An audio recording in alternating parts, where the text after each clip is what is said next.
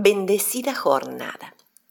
Es muy frecuente que nos consideremos mejores que otras personas, sobre todo si ya hace tiempo que intentamos seguir a Dios, que vamos aprendiendo lo que Él quiere de nosotros o desempeñamos roles de servicio.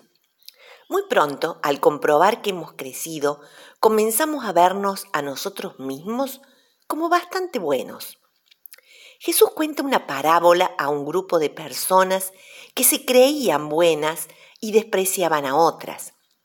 Los dos personajes de este relato son totalmente opuestos para la sociedad de su tiempo. Los fariseos eran los judíos más devotos, prácticamente intachables, mientras que los publicanos o cobradores de impuestos eran considerados traidores de su pueblo y estafadores.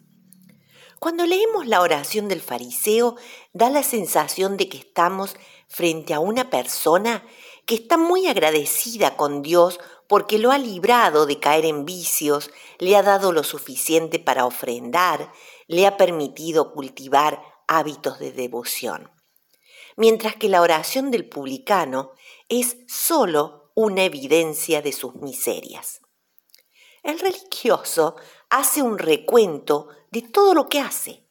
La ley dada por Moisés solo pedía el ayuno en el día de la expiación. Sin embargo, los fariseos ayunaban dos veces a la semana. Y además diezmaba sobre todo lo que recibía. Pero hay una frase que casi pasa desapercibida en este relato.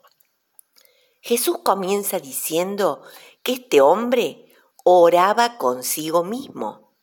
En realidad no hablaba con Dios, no le hablaba de sus carencias, de sus necesidades, de sus dudas, de sus angustias, ni le agradecía por los favores inmerecidos que recibía día tras día. Su monólogo hacía alarde de sus esfuerzos y de su superioridad. El otro personaje sintiéndose indigno de presentarse ante Dios, se quedó a lo lejos, golpeándose el pecho y no se atrevía a levantar la vista.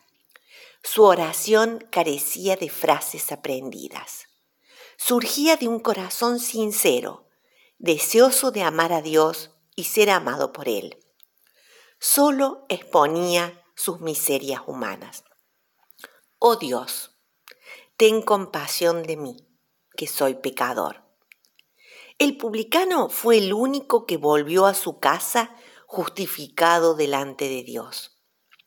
Más allá de cuánto hayamos crecido o estemos sirviendo a otros, Dios espera que cada vez que oremos nos concentremos en Él y no en nosotros. Al mirarnos ante Dios, siempre estaremos necesitados de su misericordia y no tendremos nada de qué hacer alarde. Solo así podremos tener una verdadera relación con Él. Que el Señor les bendiga.